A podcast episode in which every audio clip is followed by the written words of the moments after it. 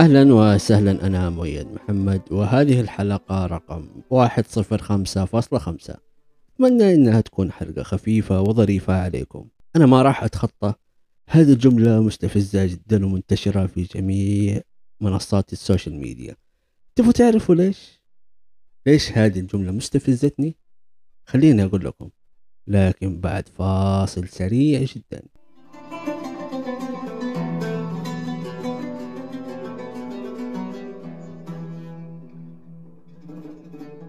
أنا ما راح أتخطى فلان وما راح أتخطى الموقف العلاني.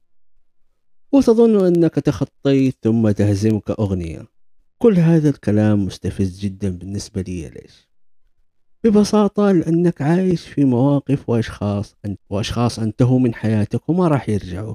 وأنت جالس في مكانك متوهم إنهم ممكن يرجعوا. وبترسل رسائل لعقلك اللاواعي إنك ما راح تتخطى. وتفضل حبيس أشخاص وأماكن منتهية. خليني أسألك سؤال. ليش بتعمل في نفسك كذا هل الدنيا راح توقف؟ طبعا لا.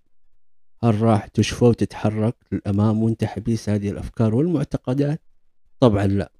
أنت متوهم فقط لأنك مو متقبل فكرة إنك إنسان. يتعرض للخيانة والهجر وممكن يتساب دون أي سبب مقنع وعايش يا دور الإنكار أو دور الضحية. طب سامعك تسألني كيف ممكن نتخطى؟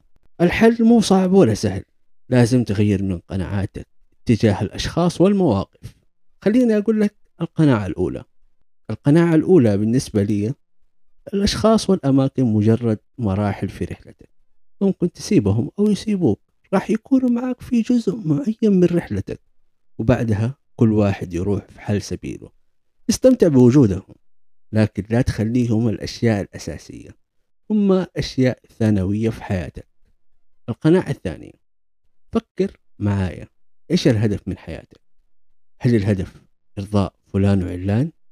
ولا الهدف الأساسي إرضاء رب فلان وعلان؟ وتكون مفيد للناس وتعمر الأرض وتخليها مكان أفضل. إيش الهدف؟ فكر فيها مع نفسك وجاوبني في التعليقات.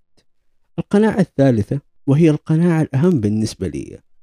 آمن إنه كل حاجة بتحصل لك من ألم أو مشقة أو أشياء تخليك في وضع نفسي سيء بتحضرك لأشياء عظيمة في المستقبل. خليني أقول لك في نهاية الحلقة لا تجلس حبيس لمواقف وأشخاص منتهيين. الحياة ما راح تطبطب عليك وتقول لك حرام أنت ما تستاهل اللي حصل لك. لا الحياة راح تستمر. فهل راح تستمر؟ وأنت جالس مكانك ولا راح تقوم وتعافر معاه وتحاول؟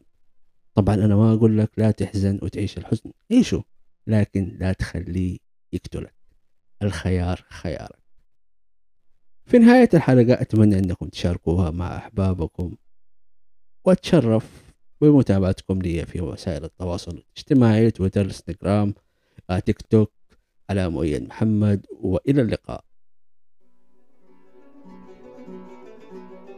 دقيقة دقيقة دقيقة دقيقة دقيقة دقيقة. لا تنسوا تقيموا الحلقة بالتقييم المناسب لكم على أبل بودكاست لأنه مفيد لي في الانتشار. وتذكروا دائما أننا نتكلم عن اللا شيء وكل شيء.